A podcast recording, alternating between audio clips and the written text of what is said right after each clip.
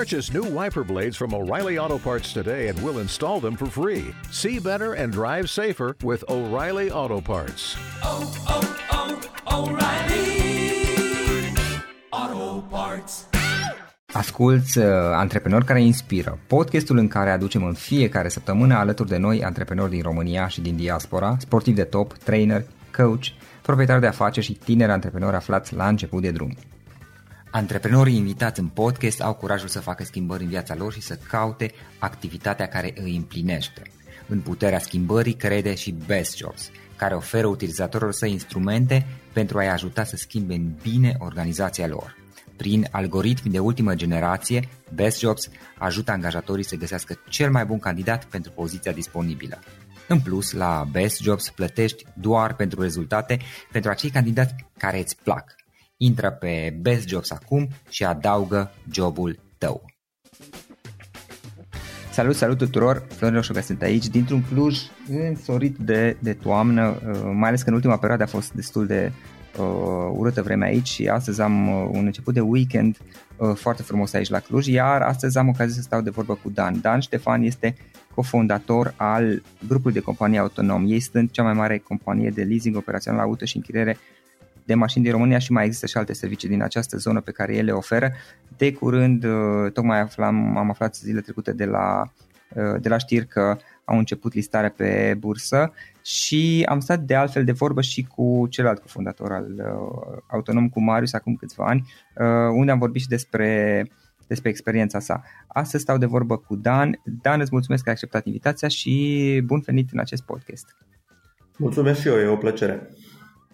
Ce faci, cum ești, cum merg lucrurile la voi în perioada asta? Da, de ceva vreme am început să nu mai spun asta că e o perioadă aglomerată, e o perioadă, pentru că de fapt asta e normalitatea. Da, și mai degrabă, da, merg bine, întotdeauna au mers bine la noi, cu, bineînțeles, challenge-uri sunt și au fost și o să tot fie, numai că fac parte din proces, să spunem așa. Ok. Dan, știu că de curând ați început listarea și la bursă. Vorbim poate puțin și despre asta un pic mai încolo. Hai să vedem înainte toate care este povestea autonom și povestea ta. Da, pot să pornesc chiar cu ultimul capitol ăsta cu bursa, care multă lume crede că ne-am listat la bursă, că am emis acțiuni și nu, am listat niște obligațiuni, da, care e o formă de împrumut. Bineînțeles, e o formă sofisticată de împrumut, complicată, pentru că la bursă exigențele ca să listezi niște obligațiuni sunt aproape la fel de mari ca la listarea unor acțiuni. E categoria principală, nu e aero, e un proces complicat. Dar ce vreau eu să spun, de ce să pornesc de aici, de la ultimul capitol, este pentru că, dincolo de o știre, mie mi se pare foarte important tot timpul să vezi care e știrea din spatele știrii. Da, adică acele first principles, underlying causes. Și de multe ori trebuie să pui întrebări mai multe de ce-uri, da. De ce am ajuns noi în 2019 pe final să fim prima companie antreprenorială românească care face ceva de genul ăsta? Sunt mai multe explicații, unele imediate, tehnice, că am ajuns la dimensiunea care trebuie, că ne-am luat advisorii care trebuie, am construit-o, am muncit aproape un an la asta și am ticked all the boxes, cum se spune, da? Deci am trecut prin toate lucrurile importante, dar din nou, mai în spate, cred că ce a contat extrem de mult să facem acest lucru atipic este faptul că am construit o firmă un pic altfel. Adică, teoretic, toată lumea se uită la cifre, sunt analiști, sunt analize reci, le pun acolo niște matrici, dar ideea e că le mai pun și alții în acele matrici. Și o lecție importantă pe care am luat-o noi din procesul ăsta și pe care o putem împărtăși și cu alții și e valabilă pe toată constituirea firmei, contează foarte mult reputația, contează foarte mult să tot timpul să fii lăsat un loc de bună ziua, să oamenii să te respecte pentru cum te comporți, să aibă încredere. Deci nu e niciodată vorba doar despre cifre. Cam asta e o lecție majoră, să spunem. Adică au fost câțiva investitori care ne-au spus după ce au investit că nu ar fi făcut-o în veci dacă nu ne cunoșteau personal, dacă nu aveau încredere, dacă n-ar fi vorbit cu nu știu câți oameni care aveau încredere în noi și mai departe. Da, și revin la primul capitol, spunând acest ultim, cea mai recentă chestie importantă care se întâmplă nouă. Și mă duc mai la bază. Deci povestea noastră e și tipică și atipică într-un fel. E tipică în sensul că venim dintr-o familie antreprenorială, am văzut de mici și o să spun de multe ori venim, pentru că tot timpul în povestea asta nu pot să mă disociez de fratele meu Marius. Tot timpul a fost împreună, tot timpul am făcut lucruri împreună. de când am fost foarte mici, trecând pe la facultate și mai încolo. Singura perioadă în care n-am fost efectiv împreună în construcții, mă rog, că n-am fost aproape fizic, a fost cât am fost eu plecat la studii și el o bucată, deci câțiva ani. Dar chiar și atunci am investit împreună, am făcut lucruri împreună, am vorbit des. Deci tot timpul am fost foarte apropiat și avem așa o mare șansă, o mare... Și sunt foarte recunoscători pentru asta, că practic noi suntem co-CEO, co-fondatori.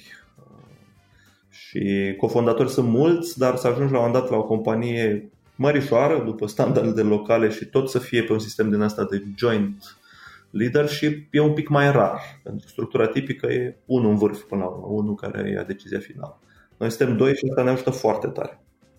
Așa, și spuneam că povestea pornește cumva de acolo, e cumva tipic pentru că da, venim într-o familie unde am fost expuși de tineri să vedem ce înseamnă business. Un business mic, în Piatra Neamț, comerț de diverse feluri, inițial comerț cu carte, ceea ce ne-a și influențat cu siguranță pentru mai târziu. Am crescut într-o familie în care mama noastră e anticar și da, fiind înconjurați de cărți de foarte mici, am căpătat gustul ăsta așa pentru lectură, pentru citit, pentru dezvoltat, pentru explorat tot felul de lumi. Și e drept că nici nu aveam foarte multe opțiuni atunci, nu era televizor sau internet sau alte lucruri. Vorbim de perioada formativă de până în 90 sau chiar începutul anului. Așa, și asta a pus o amprentă, da? Și în ce familie am crescut și faptul că părinții ne-au dat o educație destul de autonomă, ca să spunem așa, de independentă, ne-au lăsat să ne afirmăm. Și, bineînțeles, faptul că ei au avut tot felul de tentative, unele dintre ele de succes antreprenoriale la începutul anului 90. Partea bună e că firma pe care au înființat-o ei în 91, una din primele firme din Piatra Neamț, încă mai există, da, plătește niște zeci de salarii, funcționează și am integrat-o în grupul nostru, am cumpărat-o acum câțiva ani. Deci cumva am închis cercul. Așa și ei sunt în continuare activi, chiar dacă sunt pensionari, așa mai departe. Deci asta spun că e partea oarecum tipică, că de multe ori succesul antreprenorial are câțiva factori, dar ai fost expus de mic la astfel de lucruri, ceea ce ți-au dezvoltat spiritul antreprenorial, că eu nu cred că e o chestie doar genetică, e foarte, foarte mult de mediu. Da. Bineînțeles, contează un pic și genele și temperamentul, dar sunt antreprenori de succes cu tot felul de stiluri și temperamente. Și contează foarte mult la ce ești expus și ce fel de valori îți construiești, dacă le conștientizezi sau nu. Noi de mici am vrut mai mult, am simțit ce înseamnă să faci o mică tranzacție, ce valoros e să convingi pe cineva să fie alături de tine. Probabil că de mici ne-am dezvoltat așa un pic de spirit de a fi cumva în mijlocul lucrurilor, de a îți asuma că nu e ușor și când lumea vrea să fii liderul unei echipe, oricât de mici, nu e o chestie ușoară. Așa teoretic zici, ce frumos, e onorant, mai ales pe cultura locală. Cultura locală e foarte, să zicem, liderul, cel care e în vârful o echipe, unei organizații, de mulți e privit așa că are foarte multă putere, foarte multe resurse, e un mare privilegiu. Dar de fapt, o organizație sănătoasă, să spunem că ăla din vârf, pe lângă privilegii, are în primul rând cea mai multă responsabilitate și e cumva piramida aia inversă. Eu cel puțin așa o văd. Și spuneam, revenind la poveste, e oarecum tipică iarăși pentru că ne-am dus la facultate, am vrut să luăm fiecare pe drumul nostru. Fratele meu mai mare cu 2 ani și cumva i-am călcat pe urme. Adică m-am dus la aceeași facultate în București. Din prima săptămână m-am angajat în București pentru că îmi dădeam seama că facultatea nu era suficientă pentru ce îmi doream eu. Am făcut tot felul de lucruri și am încercat multe lucruri și după 3 ani de facultate am plecat din țară. Am avut ocazia să fac un program din ăsta de schimb Erasmus în Franța, un an de zile, apoi am mai rămas încă un an să fac niște studii la Sorbona. Am învățat multe lucruri atunci, a fost foarte interesant și mi-a permis să mai stau încă 5 ani după aia într-o poziție de consultanță în management prin toată lumea. Am fost o învățare extrem de accelerată, mai ales pentru vârsta respectivă. Am avut șansa să lucrez cu bordurile unor companii multinaționale, cele mai mari grupuri industriale franțuzești și asta mi-a adus, să zicem, pe lângă mult know-how și foarte multe lecții despre cum funcționează organizațiile, puterea și mai departe. Și inclusiv mi-a dat seama că nu vreau asta, adică că nu vreau să mă înregimentez într-o carieră tipică, să urc corporate ladder, să învăț, să fac politics și așa mai departe. Nu, eu visam de pe vremea aia la o organizație un pic altfel. Și organizația asta a apărut prin testare, majoritatea, că dacă nu toate lucrurile frumoase pe care le facem noi și astea care par acum de succes, au pornit din foarte multe testare, foarte mult trial and error. Da. Autonom e unul din cele 100 de proiecte pe care le-am încercat. Zic 100 așa cu aproximație în perioada respectivă. Da. Eu eram încă în Franța, Marius se întorsese și el după un MBA și ceva lucrat în Statele Unite. Și pe lângă activitățile pe care le aveam fiecare deja, ne tot uitam la tot felul de planuri, de afaceri, de idei. Căutam cumva un plan scalabil. Ce făcusem noi împreună, noi doi, investisem în bursă în toată perioada respectivă. Au fost niște ani foarte spectaculoși în care chiar dacă nu erai prea priceput, tot creștea double digits și higher double digits portofoliu. Asta unde era? În anii 90 sau începutul 2000? Vorbim de finalul anilor 90 și începutul anilor 2000, mai ales începutul anilor 2000. A fost o perioadă în care betul creștea anual cu 80-90%, să spunem, și noi am avut un randament mediu anual timp de 7 ani cât am stat la bursă, cam de 120-125% anual. Da. De asta înseamnă chiar dacă n-am avut prea mulți bani inițial, prin creștere compusă, cea mai puternică forță din univers, cum spune Warren Buffett, s-a adunat ceva. Plus că ce am mai făcut apropo de obiceiuri din astea sănătoase de educație financiară, eu eram în Franța, dar începusem să câștig mulți bani. Tot ce puteam economisi, tot ce am putut chiar și împrumuta acolo, am plasat în aceste investiții. Dar pentru că simțeam că e un randament destul de sigur și foarte mare și cu o zonă de risc mică. Și apropo de economisi, deși mi-era relativ ușor să mă duc, să trăiesc așa cum trăiau colegii mei, să stau singur într-un apartament mai bun, nu, eu preferam să stau în continuare în colocație cu niște prieteni, chiar dacă asta presupunea niște compromisuri, dar presupunea și faptul că economiseam și puteam să investesc. Da, și se pare că a fost o chestie bună. Da, și povestea cu bursa s-a încheiat în 2007, când, pentru că firma asta pe care o pornisem începuse să ia un avânt așa și era în zona aia de creștere foarte accelerată și necesita toate resursele noastre, am lichidat toate pozițiile din bursă și am fost norocoși pentru că am făcut-o înainte să pice, înainte să vină criza și toate ajustările masive. Și mă rog, partea de noroc evident e acolo și e importantă în orice construcție, chiar foarte importantă, dar pe de altă parte contextul ăsta norocos, timingul, piața, oportunitățile sunt acolo pentru toată lumea. Da, cumva mai depinde și cum te miști în direcția aia, ce riscuri îți asumi. Și o altă chestie pe care, apropo de autonom, a fost un test, una din, cum spuneam, din multele idei, nici măcar nu era originală gândită de noi, asta cu închirierile de mașini în Moldova, dar testul a fost unul de succes, ne-a atras atenția, am verificat, am văzut că se validau niște ipoteze, că da, era din tot ce încercase în business-ul cu cel mai mare șansă de a fi scalat repede și în momentul în care ne-am convins că este, am mers all-in, adică toate resursele, tot ce puteam investi, timpul nostru, banii, s-au dus în direcția asta. Da. Practic în 2005, când am testat noi asta în Piatra Neamț, nu existau firme de închirieri mașini în Moldova, erau doar câteva firme de turism care făceau asta. Da. Am testat, am fost foarte surprinși că la finalul 2005 deja aveam vreo 14 mașini închiriate în Piatra Neamț, un oraș relativ mic. Și am început să ne gândim ce ar însemna în Bacău, ce ar însemna în Iași, ce ar însemna în mai multe orașe. Și 2006 ne-am dus destul de repede, în 7 orașe, am terminat anul cu vreo 100 de mașini și cu un business model destul de clar. Și tot la începutul 2006 m-am hotărât și eu să mă întorc, Marius mi-a făcut o propunere greu de refuzat, să vin să construim treaba asta împreună ca parteneri egali și că el o pornise. Și da, mi-am pus lucrurile la punct acolo, m-am întors și da, de atunci am avut foarte multe lucruri de dezvoltat împreună. Deci astea au fost începuturile și a fost probabil perioada cea mai riscantă. Da. 2006, anul în care am scalat, în care ne-am investit toate resursele în treaba asta, era anul în care, deși noi simțeam că este piață, că putem, că ne dezvoltăm bine, totuși probabil că aveam zona aia de inconștiență pe care o are aproape orice antreprenor la început. Și apoi, da, modelul s-a rafinat pe parcurs, am început să atragem finanțări din tot felul de direcții, dar nu finanțări de tip equity, ci pe vremea respectivă, noi având nevoie de active, era relativ ușor să facem asset finance cu leasing-uri și mai departe, cu băncile mai greu, că nu aveam garanții prea multe de pus.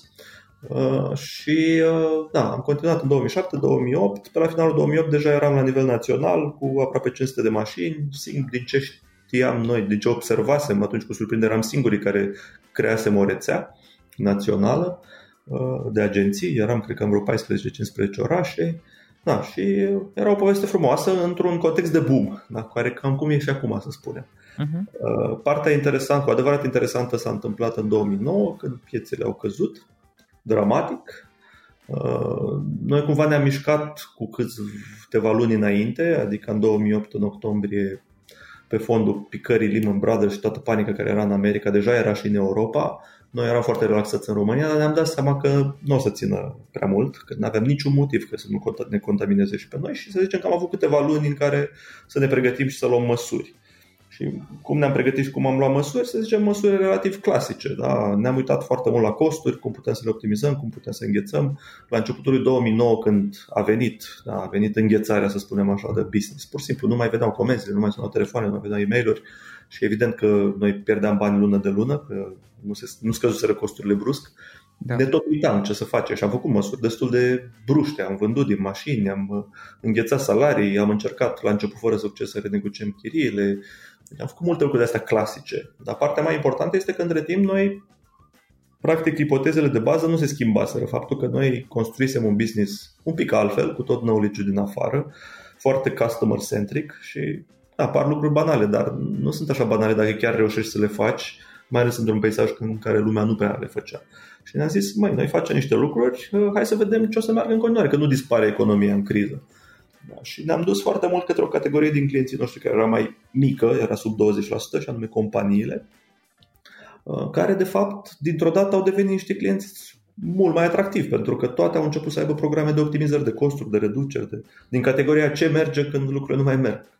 Cum spuneam, nu se oprește totul. În 2009-2010 a fost o perioadă crâncenă, probabil 2/3 din companiile de pe piața noastră au dispărut. Piața auto a scăzut cu 50% în 2009 și a continuat să scadă, deci a scăzut de vreo 6 ori până în 2013. Deci lucruri foarte crunte așa. Pe de altă parte, PIB-ul n-a scăzut în 2009-2010 cumulat decât cu, cred că, vreo 14%, ceva genul ăsta, adică poate chiar mai puțin. Încă mai rămas destul de mult și după aia a început să crească. Da, și oportunități apăreau, ba chiar mai, asta e una în altă lecție pe care vreau să o împărtășesc. Sunt mai multe oportunități de a crește repede în vremuri turbulente decât în vremurile stabile în care toată lumea crește. Da, și nu dispar profiturile în criză, dispare lichiditatea, dispar alte lucruri, dispar o parte din clienți, dar profiturile nu dispar neapărat. Ei, deci am reușit să facem turnaround în 2009, ducându-ne foarte mult către acești clienți, persoane juridice care aveau nevoie de, mai ales de ceva ce aveam noi unic, și rețeaua națională, viteza, flexibilitatea, abordarea un pic altfel. Și am reușit chiar și în 2009 să creștem cu 20%, să fim profitabili și apoi creșterea a fost de neoprită. Adică în următorii ani a fost cam de 50% pe an în medie în anii de criză și chiar și acum, în ultimii ani, cam 30% e creșterea organică an de an. Suntem în continuare pe un ritm foarte alert de creștere. Da. Mă rog, asta e foarte pe scurt varianta cea mai comprimată a poveștii. Povestea care a pornit cu închirieri de mașini pe persoane fizice, apoi s-a dus pe persoane juridice, unde am învățat să facem tot mai multe servicii pentru ei, să facem leverage pe rețeaua asta, pe rețea oameni, mașini și alte resurse. Și apoi, natural, ne-am dus și în alte direcții. Am început să facem acum vreo 6-7 ani și închirieri pe termen lung, acel așa numit leasing operațional. Ne-am dat seama că e o piață mult mai mare, unde eram deja cumva activ, pentru că toți actorii din piața asta lucrează cumva cu noi, adică ne folosesc rețeaua asta, infrastructura pe care am creat-o. Și am zis, ok, puteam să creăm și noi o mică nișă în piața asta și asta am făcut. Am creat o mică nișă care între timp a devenit mai mare, tot mai mare. Și noi ne-am concentrat practic pe firmele locale, pe firmele care nu externalizaseră până atunci și își puneau problema. Sau începeam noi să le explicăm. Și a fost o vânzare foarte consultativă, este în continuare. Da, am găsit în rândul firmelor locale, alea care teoretic sunt anti-externalizat, pro-proprietate, tot felul de bias-uri din astea așa. Din nou, sunt și decizii raționale de multe ori. Dacă ai răbdare, stai de vorbă cu oamenii și aștepți să vină momentul potrivit, se întâmplă lucruri. Și bineînțeles, ce spuneam și mai devreme, în începutul discuției, încrederea a contat foarte mult. Adică am găsit și găsim tot mai mulți oameni, antreprenori locali, care au încredere să stea de vorbă. Da. Încep să aibă încredere, să stea de vorbă și să fie dispuși să vadă și altceva decât ce gândeau ei până atunci. Da. Și asta s-a întâmplat. Și un singur lucru o să mai menționez așa, ca să termin cu povestea. A fost o etapă majoră. Am intrat acum câțiva ani într-o etapă majoră, în sensul că noi care o să creștem doar organic, că e o idee foarte proastă să cumpărăm vreo firmă, pentru că construisem o cultură organizațională un pic altfel și problemele principale de fuziuni și achiziții sunt cele culturale, de a pune împreună niște organizații, niște stiluri de lucru foarte diferite. Ei, și de asta noi nu vroiam să facem creștere altfel decât organică, dar totuși a apărut o oportunitate și una din valorile noastre fiind să evoluăm și să nu avem idei preconcepute despre orice, despre nimic, practic, am zis hai să încercăm. Și am încercat, o primă tranzacție a fost foarte de succes și după aia am zis stai un pic că poate se poate și pe calea asta. Și am mai făcut mai multe tranzacții mici în domeniul nostru ăsta de mobilitate, de servicii în domeniul auto. Și a apărut oportunitatea de a face una mai mare anul trecut, când am preluat practic divizia de leasing operațional de închiriere pe termen lung din cadrul Băncii Transilvania. A fost o tranzacție mărișoară, adică cu tot cu datoriile pe care le-am asumat a depășit 40 de milioane de euro. Da. Dar a fost o tranzacție pe care ne-o permiteam, pentru că efectiv equity-ul a fost evident mult mai puțin decât datoriile. Și mai ales ne-am dat seama că noi putem aduce o valoare reală în această companie. Da, prin felul cum lucrăm noi, cum suntem eficientizați, cum punem problema, cum vindem, cum cheltuim, cum investim. Și mai mult decât atât, ce ne-a atras foarte tare, mai ales ulterior ne-am dat seama că e un mare activ, este că n-a fost doar o tranzacție efectivă, ci a fost și un parteneriat cu banca, prin care da, continuă banca să ofere serviciile, dar chiar mai multe servicii, serviciile noastre, clienților lor, și evident că e un canal de distribuție foarte interesant. Da, deci considerăm că tranzacția a fost de succes, acum la un an de zile considerăm că s-a integrat bine, că din toate punctele de vedere e un succes. Mai sunt mici ajustări de făcut, dar nimic major. Da. Și practic asta a fost așa, foarte mari etapele principale ale dezvoltării noastre. Mai departe ce planuri aveți? Noi am învățat acum câțiva ani și se pare iarăși că a fost o intuiție bună să nu mai facem planuri prea departe. Adică strategia noastră, în general, majoritatea planurilor sunt un an, unele au o componentă de 2. Evident, pentru că lucrăm cu finanțatori, inclusiv cu din ăștia internaționali sofisticați, trebuie să le adaptăm planuri mai lungi, pe 5 ani. Dar cu adevărat strategia noastră și mai ales lucrurile acționabile, planurile, să spunem, sunt mult mai scurte. Și cumva am învățat de ceva vreme să nu mai facem prea multe planuri. Mai degrabă să avem o viziune care e de termen lung și care nu mai e așa de mult, care nu mai definește așa foarte mult cu ce ne ocupăm, care sunt domeniile, la ce suntem noi buni, unde vrem să creștem, unde vrem să ajutăm, ci mai degrabă despre de ce, despre cum, adică da, și să ne definim mai degrabă identitatea și modul de funcționare, acel why și how, să spunem. Da, și după aia apare și what-ul. Dacă ai un why foarte puternic și înveți să faci și how tot mai bine, și la noi how o să vă povestim dacă avem timp în ce constă acest how, o să tot găsești what-uri, da? Și scuze pentru termenii în engleză, sunt destul de relevanți, mi se pare. Da. Care este why-ul vostru? De ce-ul vostru? De ce faceți ceea ce faceți? Cumva și ăsta a evoluat pe parcurs și aici iarăși vreau, pentru că știu că dintre ascultătorii podcastului sunt și oameni care vor să pornească o afacere sau sunt mai la început cu afacerea. Da. Vreau să le dau așa un mesaj că este absolut natural, ba poate chiar indicat ca la început afacerea să aibă puține scopuri, da, și destul de mercantile. Adică o afacere în primii ani, chiar și o afacere socială, da, care vrea să-și distribuie profitul altfel, trebuie să aibă, cred, în primul rând două obiective în primii ani. Una este să supraviețuiască și al doilea să găsească un motoraj de făcut bani. Da. După aia mai departe, evident că își găsește și alte lucruri pe parcurs. Și e frumos dacă există în fondatori și în oameni și alte idealuri și scopuri și... Dar eu mă refer efectiv la motorașul economic, da? De a face ceva. Practic fundația să fie cel puțin la început mai mercantilă, la asta te referi? Da, mă refer la bucățica mercantilă care trebuie să existe în orice afacere, da. Asta nu înseamnă mercantilă, ok, are poate uneori o conotație un pic negativă, dar nu. Eu mă refer, ca să supraviețuiască până la urmă. Mă refer efectiv la mașinăria asta de motorașul de a adăuga o valoare care e plătită de către clienți, da? În care faci ceva unic sau măcar foarte diferit, care produce o valoare plătită. Sunt firme care pornesc sau la început așa pe o cultură frumoasă, oameni, nu știu, inclusivi, care știu cum să pună problema și înconjoară de oameni ca ei și fac lucruri. Nu e de ajuns, eu cred în asta. Noi avem o cultură foarte umanistă, foarte inclusivă, dar nu e de ajuns, trebuie să ai și dimensiunea de business. Da.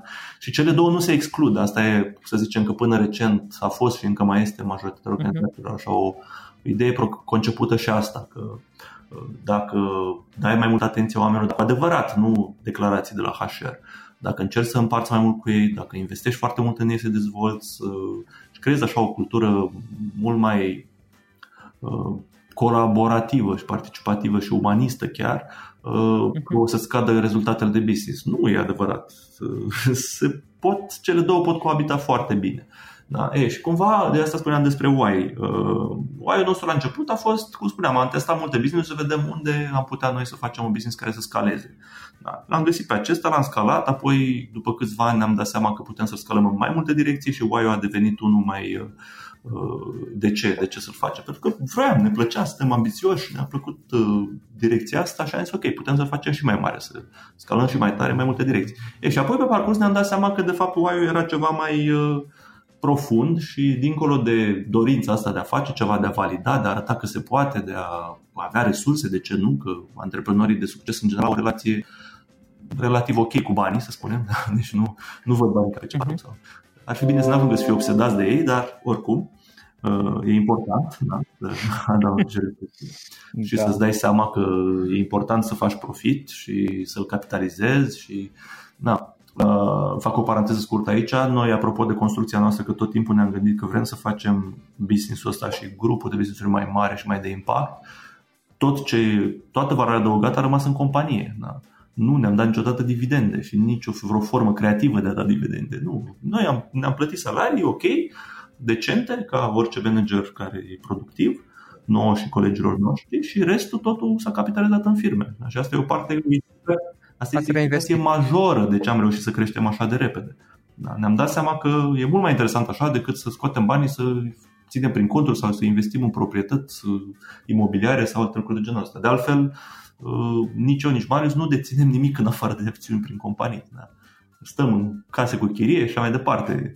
De ce? Pentru că mi se pare mai aproape de filozofia asta de a multiplica resurse.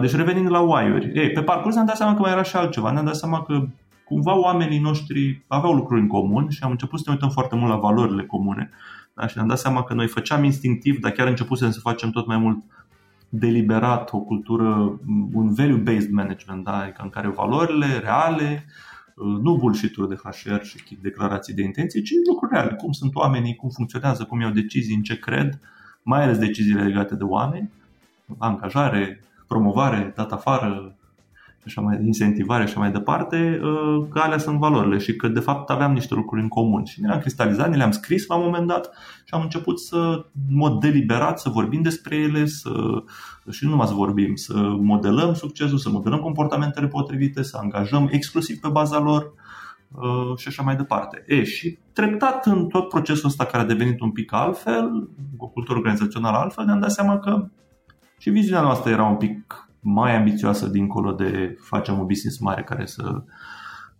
nu știu, să fie de piață, să câștige mult bani, să crească, să arate că se poate și să aibă o strategie bună.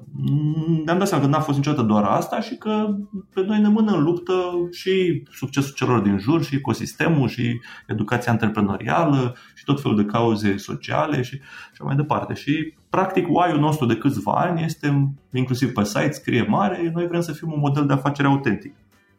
Ce înseamnă asta? Evident, e o declarație foarte generală. Înseamnă de fapt că se bazează pe niște piloni despre cum facem managementul ăsta bazat pe valori și pe autonomie, despre impact, da? În educație, intern și extern, și despre ceea ce de fapt cred că asta e esența viziunii noastre, despre progres, da? Ne place ca să... și asta e și sloganul nostru, mai nou ne-am și rebranduit. Am ales una din valorile noastre, care mi se pare cea mai concisă și cea mai relevantă, și anume evoluăm în fiecare zi. Creștem. Da, exact la asta mă gândeam la evoluție. Și că e o chestie pornind de la orice om până la organizații. Da. Și evident că evoluția nu se întâmplă de la sine. Trebuie foarte multă atenție, trebuie foarte multe lucruri psihologice. E de lucru. Da, eu pic de lucru la asta. Și apropo de asta, acesta era why-ul. Care este how-ul? How este cumva, am menționat mai devreme, în ideea de a crea o cultură organizațională și niște mecanisme, da? Pentru că e succesul oricărei nu știu, organizații sau scop sau chiar și o activitate, un departament, da, să spunem, nu știu, relații cu clienții. Da. Eu cred că e un produs de două chestii.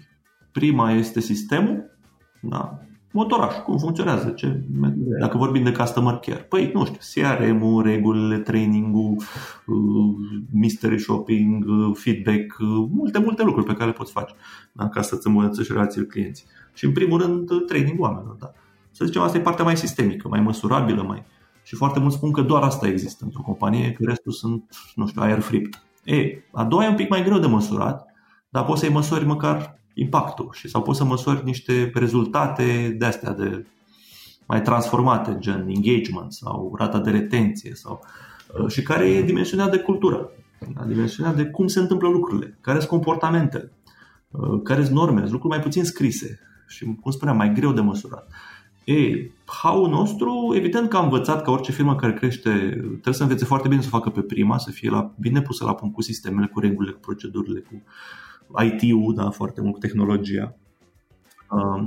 Dar și a doua, să spunem că a doua e cea care ne-a consacrat și de asta am luat foarte multe premii și luăm foarte multă atenție și deja atenția asta nu mai e doar în România. Adică sunt universități care folosesc povestea noastră ca un case study inclusiv în alte țări și așa mai departe, și cred că e de-abia începutul, zic eu așa, lipsit de modestie, dar e într-adevăr o cultură atipică, e o cultură foarte mult bazată pe autonomie, adică noi credem foarte mult în echipe mici, da? E o structură, noi am creat o structură și vrem să o facem în continuare pe măsură ce creștem tot la fel, o structură hibridă, adică pe de-o parte avem niște lucruri centralizate care credem noi că trebuie să fie centralizate. Da. O zonă de finance, de exemplu, nu am fi putut să listăm bonduri la București dacă, nu știu, ne adunam toți așa și ne dădeam toți cu opinia și făceam o structură foarte descentralizată. Nu? Asta e o echipă mică care poate să facă asta și mai la centru. Dar foarte multe, tot ce ne îngim noi este că foarte multe decizii și acțiuni se pot lua acolo, față în față cu clientul, da?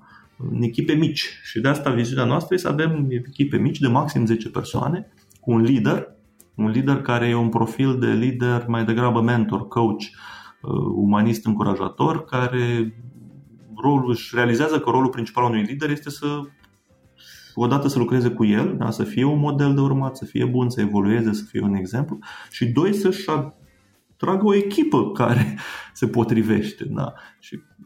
Și evident că de asta și dimensiunea asta de până în 10. Credem că ca să faci asta cum trebuie să fie cel mai important lucru pe care îl faci, indiferent ce titlu spui tu acolo, manager, director, lider și așa mai departe. Asta e, credem noi, că trebuie să fie principala activitate, cum gestionezi oamenii.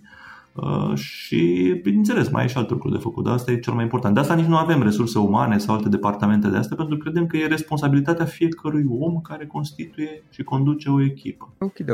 Dan, care sunt cele mai importante trei lecții sau câteva dintre cele mai importante lecții pe care le-ai învățat în toată istoria ta, în toată povestea ta? Da, nu mi-am făcut o listă sau așa mai departe și nu știu dacă sunt top 3 sau...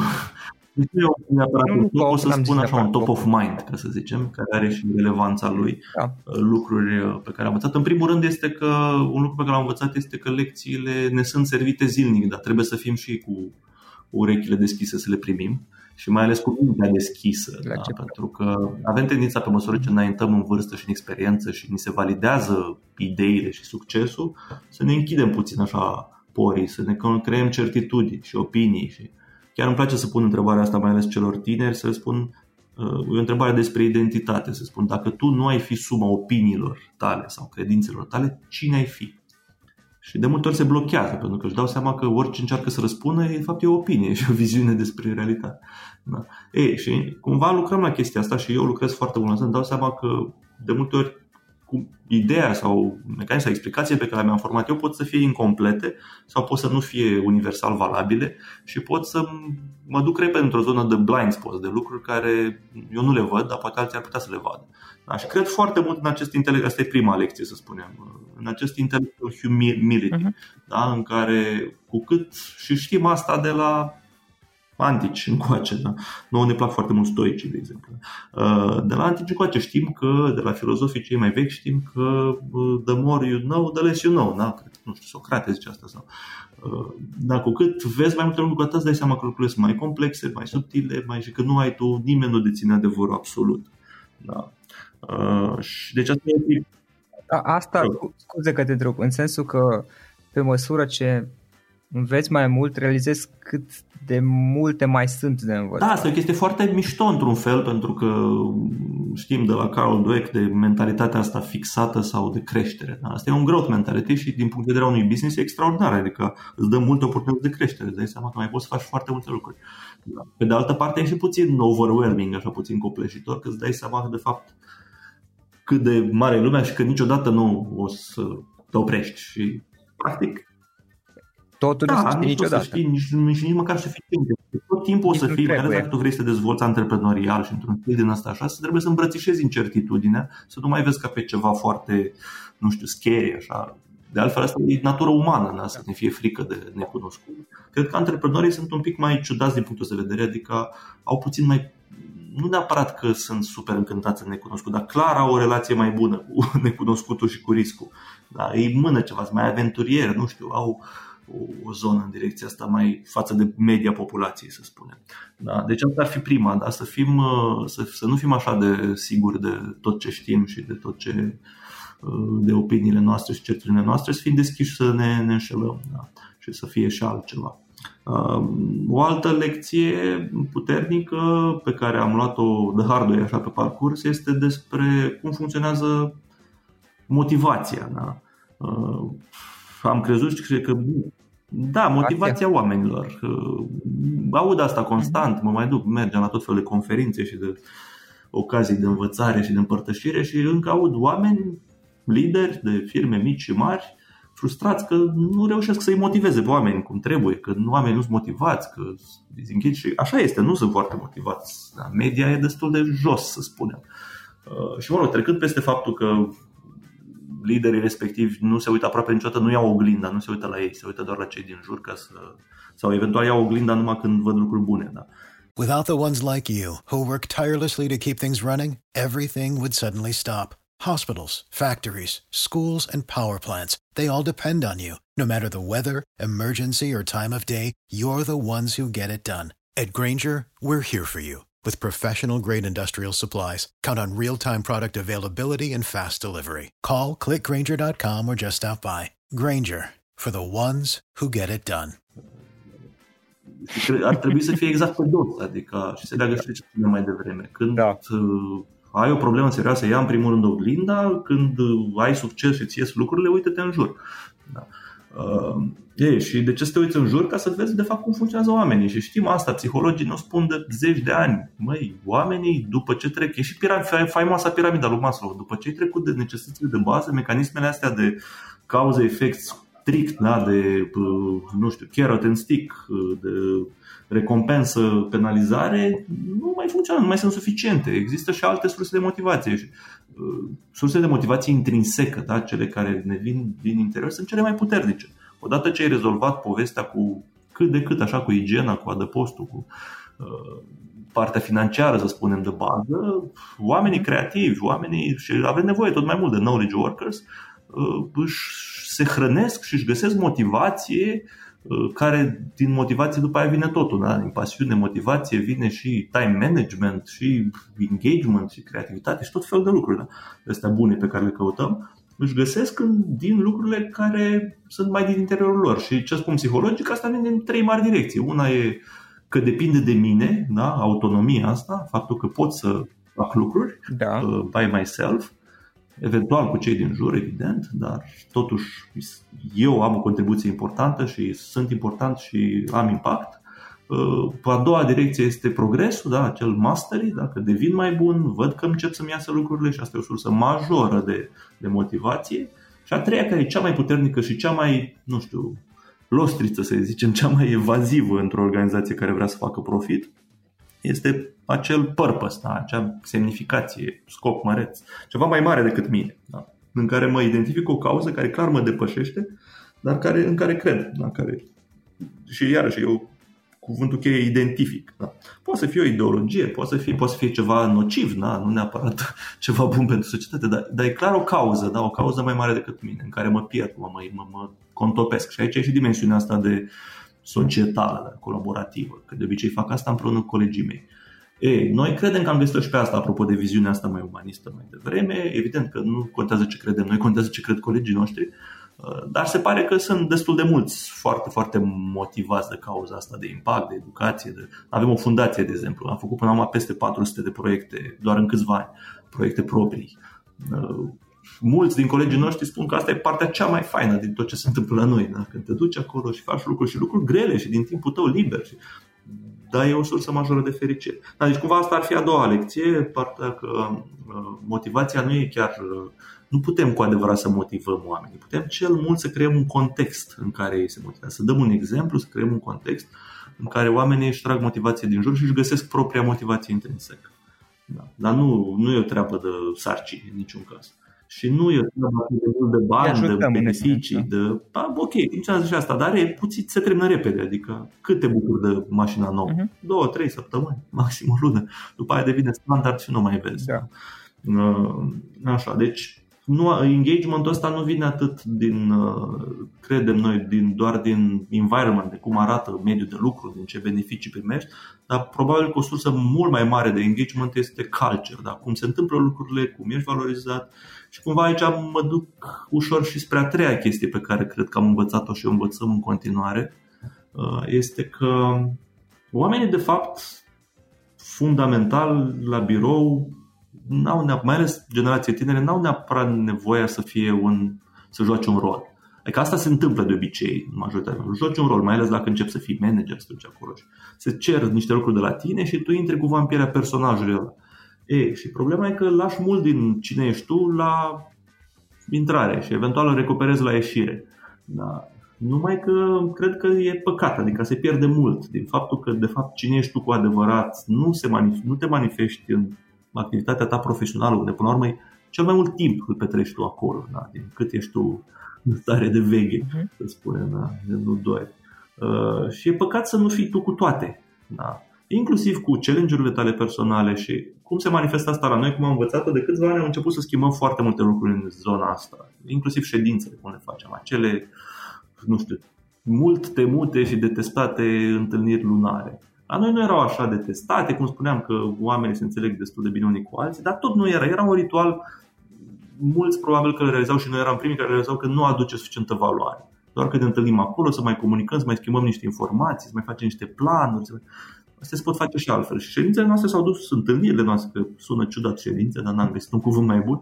Întâlnirile noastre s-au dus mult mai mult și astea programate și cele ad hoc, într-o zonă mult mai personală, da? În care avem tot felul de ritualuri. Cred foarte mult în ritualuri, în structură, în cadru, da? Cum spuneam, în context. Și apoi generăm și comportamente, dacă sunt oamenii potriviți, în care sunt mult mai mult de, nu știu, poate să arăta ca un suport grup, da? În care îmi cunosc mult mai bine colegii. Văd că sunt și oameni cu tot felul de cereri. Încep să mă deschid, mai ales dacă sunt lider. Încep să mă vulnerabilizez. Nu e un lucru rău, deloc. Da, să arăți că ești și tu om, că ai niște dimensiuni, că ai niște provocări, că nu-ți ies anumite lucruri. Vei deveni un lider mult mai bun și mult mai urmărit, da? În care oamenii vor avea mult mai mare încredere, da? Mai ales dacă asta vine la pachet cu competență, da?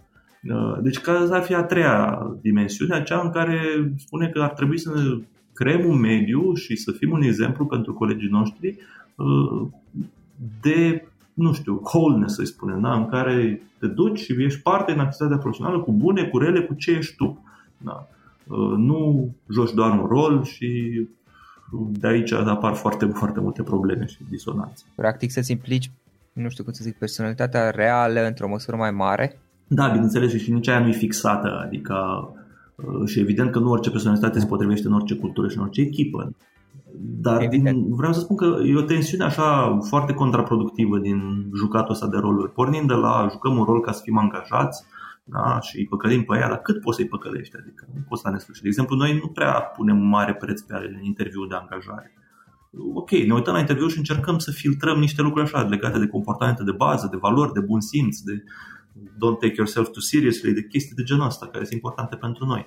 Dar nu putem cu adevărat să ne dăm seama dintr-o discuție, două sau trei, ci ne dăm seama ulterior în următoarele 3 luni în care, sau chiar mai repede, în care oamenii nu mai pot mima, pur și simplu fac, da, au comportamentul lor de zi de zi. Și dacă cei din jurul lor sunt până anumit calapod, da, ei nu vor avea prea multe opțiuni. Ori vor fi și ei cumva, se vor integra în cultura respectivă, ori vor fi nu știu, rejectați, să spunem, de picori. Da, vor pleca. Deci asta e o chestie, un ritual, da, cu spuneam de jucatul de roluri, da. Încă de la angajare, dar chiar și ulterior, da, ni se pun tot felul, ni se pun un job description, în șa postului, ne ducem la cursuri, da, de foarte mult vine din educație, de la școală, mai ales de la educația timpurie, despre cum ar trebui să fim. Uite, de exemplu, cred că cele mai grele cuvinte de rostit în limba română, mai ales de o persoană care e într-o poziție de autoritate, de putere, sunt cuvintele nu știu. Da. Foarte, foarte greu să spui asta. De ce? Pentru că chiar dacă ți-eți vine, da, cum să spun asta? Păi, voi fi blamat. Lumea se așteaptă să știu, să le dau. Chiar dacă nu știu, să le spun acolo o direcție, ceva, să improvizez. Am făcut și eu greșeala asta de foarte multe ori. Și probabil că o mai fac în continuare. Da? Pentru că oamenii vin și așteaptă răspunsuri, așteaptă soluții, așteaptă knowledge, așteaptă poate chiar și înțelepciune. Și nu ai tot timpul. Și o dovadă, mi se pare mie, de supremă înțelepciune să recunoști când nu ai și să spui, nu știu, dar hai să vedem. Și mai ales să întrebi, să faci un pic de pushback, să vezi. Dacă ești manager, vine cineva la tine și îți cere o opinie sau o decizie, nu o lua, chiar dacă tu știi foarte bine ce trebuie făcut. Vezi ce gândește persoana respectivă. Uneori s-ar putea să ai surprize plăcute, de genul să vină o soluție la care nu te-ai gândit, dar chiar dacă nu e cazul, va funcționa mult mai bine motivația intrinsecă, de care spuneam că depinde de el. Da. Se simte băgat în seama. Da. Dan, ce cărți ne recomandă? Aici e un subiect vast.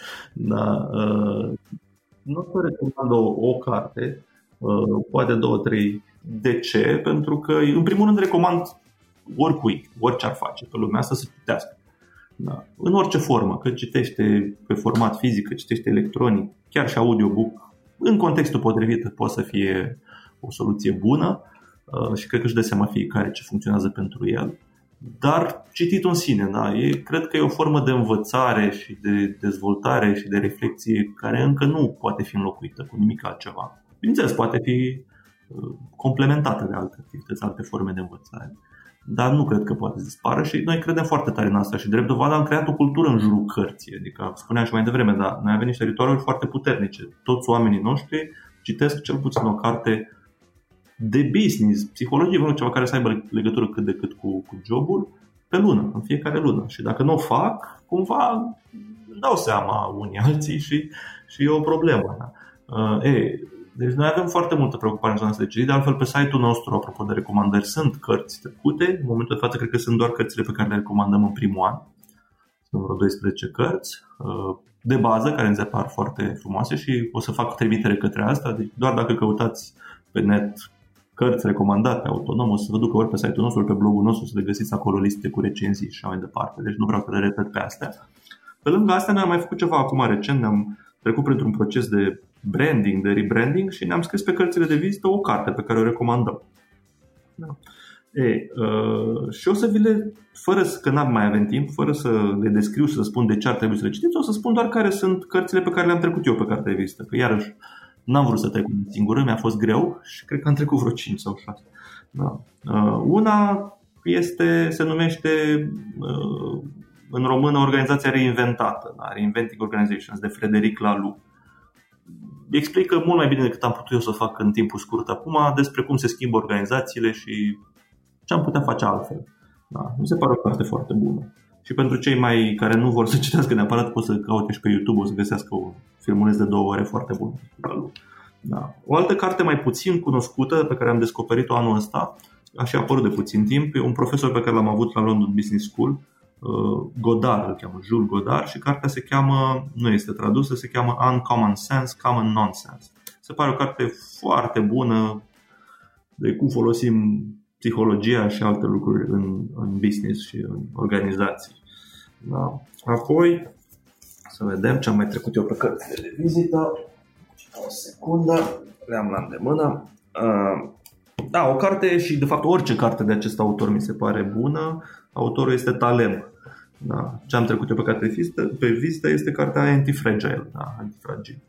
O carte care poate pe locuri e mai greu digerabilă, că vorbește de statistici, probabilități și alte chestii, dar pe lângă astea, cartea fundamentală e foarte bună și tot ce a scris Talem, da. E un om foarte erudit, care înțelege multe lucruri, foarte mult se bazează pe filozofie, ce scrie el, dar sunt lucruri foarte aplicate și aplicabile și îmi place foarte mult Taleb. Și cred că cea mai ușor de citit carte e ultima pe care a scris-o, care se cheamă Skin in the Game, de la Taleb. Apoi, și mă opresc când se termină timpul. Da, o să mă opresc cu asta. O carte despre semnificație, în primul rând, așa se și cheamă. Se cheamă Omul în căutarea semnificației, Man's Search for Meaning, de Victor Frankl. Cartea asta nu pot să o descriu, doar o recomand oricui, la orice vârstă, nu știu, de la 14-15 ani în sus, să o citească, măcar o dată.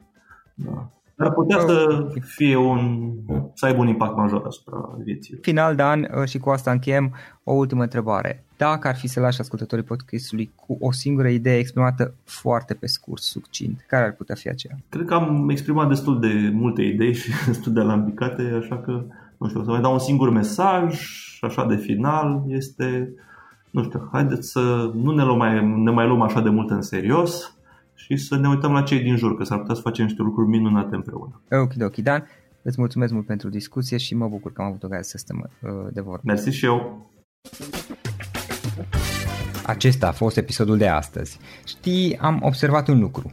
Oricâte informații bune am învățat, ideile per se sunt valoroase, dar numai dacă le și aplicăm. Și vreau să faci un mic exercițiu acum la finalul podcastului de azi. Despre ce este vorba? Gândește-te la discuția aceasta și găsește o idee, o informație, un lucru pe care l-ai auzit mai devreme și, foarte, foarte important, pe care îl poți folosi acum în viața ta. Poate vei avea mai multe idei, păstrează-le și vreau să alegi una singură pe care să o și aplici, de preferat de astăzi sau cât mai curând. Te las să te gândești, nu închide, sunt aici. Care este o singură idee cu care rămâi din acest podcast? Revin în câteva secunde.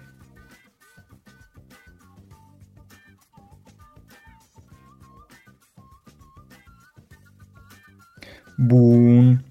Sper că ai ales o idee și știi cum o poți aplica. Fă-o cât mai repede, dacă se poate încearcă de astăzi chiar.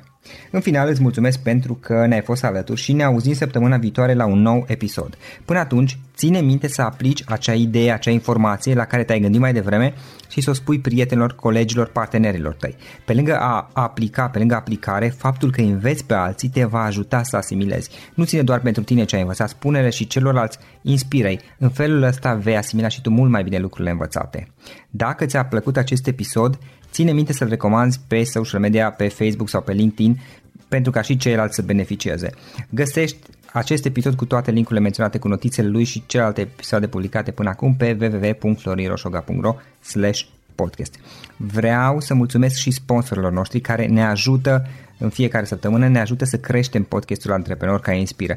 Dacă reprezinți o companie și ești interesat să colaborăm pentru promovări sau colaborări, aștept mesaje la florin@florinroșoga.ro. În final, iată cele mai importante linkuri. florinroșoga.ro/podcast. Aici găsești toate sutele de interviuri și podcasturi publicate, le poți asculta sau descărca oricând vrei. Așadar, florinroșoga.ro/podcast. Un alt link important este florinroșoga.ro/curs. Aici găsești toate cursurile mele. În ultimii ani, pe măsură ce am stat de vorbă cu sute de antreprenori, am publicat mai multe cursuri online cu lecțiile învățate de la ei sau din experiența mea. Te așteaptă aici zeci de cursuri și ghiduri utile care te ajută să începi o afacere online, să-ți administrezi mai bine timpul, să dezvolți abilități personale și un mindset precum au invitații podcastului meu. Toate cursurile sunt online, disponibile de oriunde din lume, la orice oră pe dispozitivul tău, fie că e vorba de telefon, tabletă sau computer. Și când faci comanda, nu uita să folosești codul de reducere pe care l-am anunțat în podcast. Află mai multe pe florinroșoga.ro/curs. Și o ultimă recomandare, florinroșoga.ro/cărți.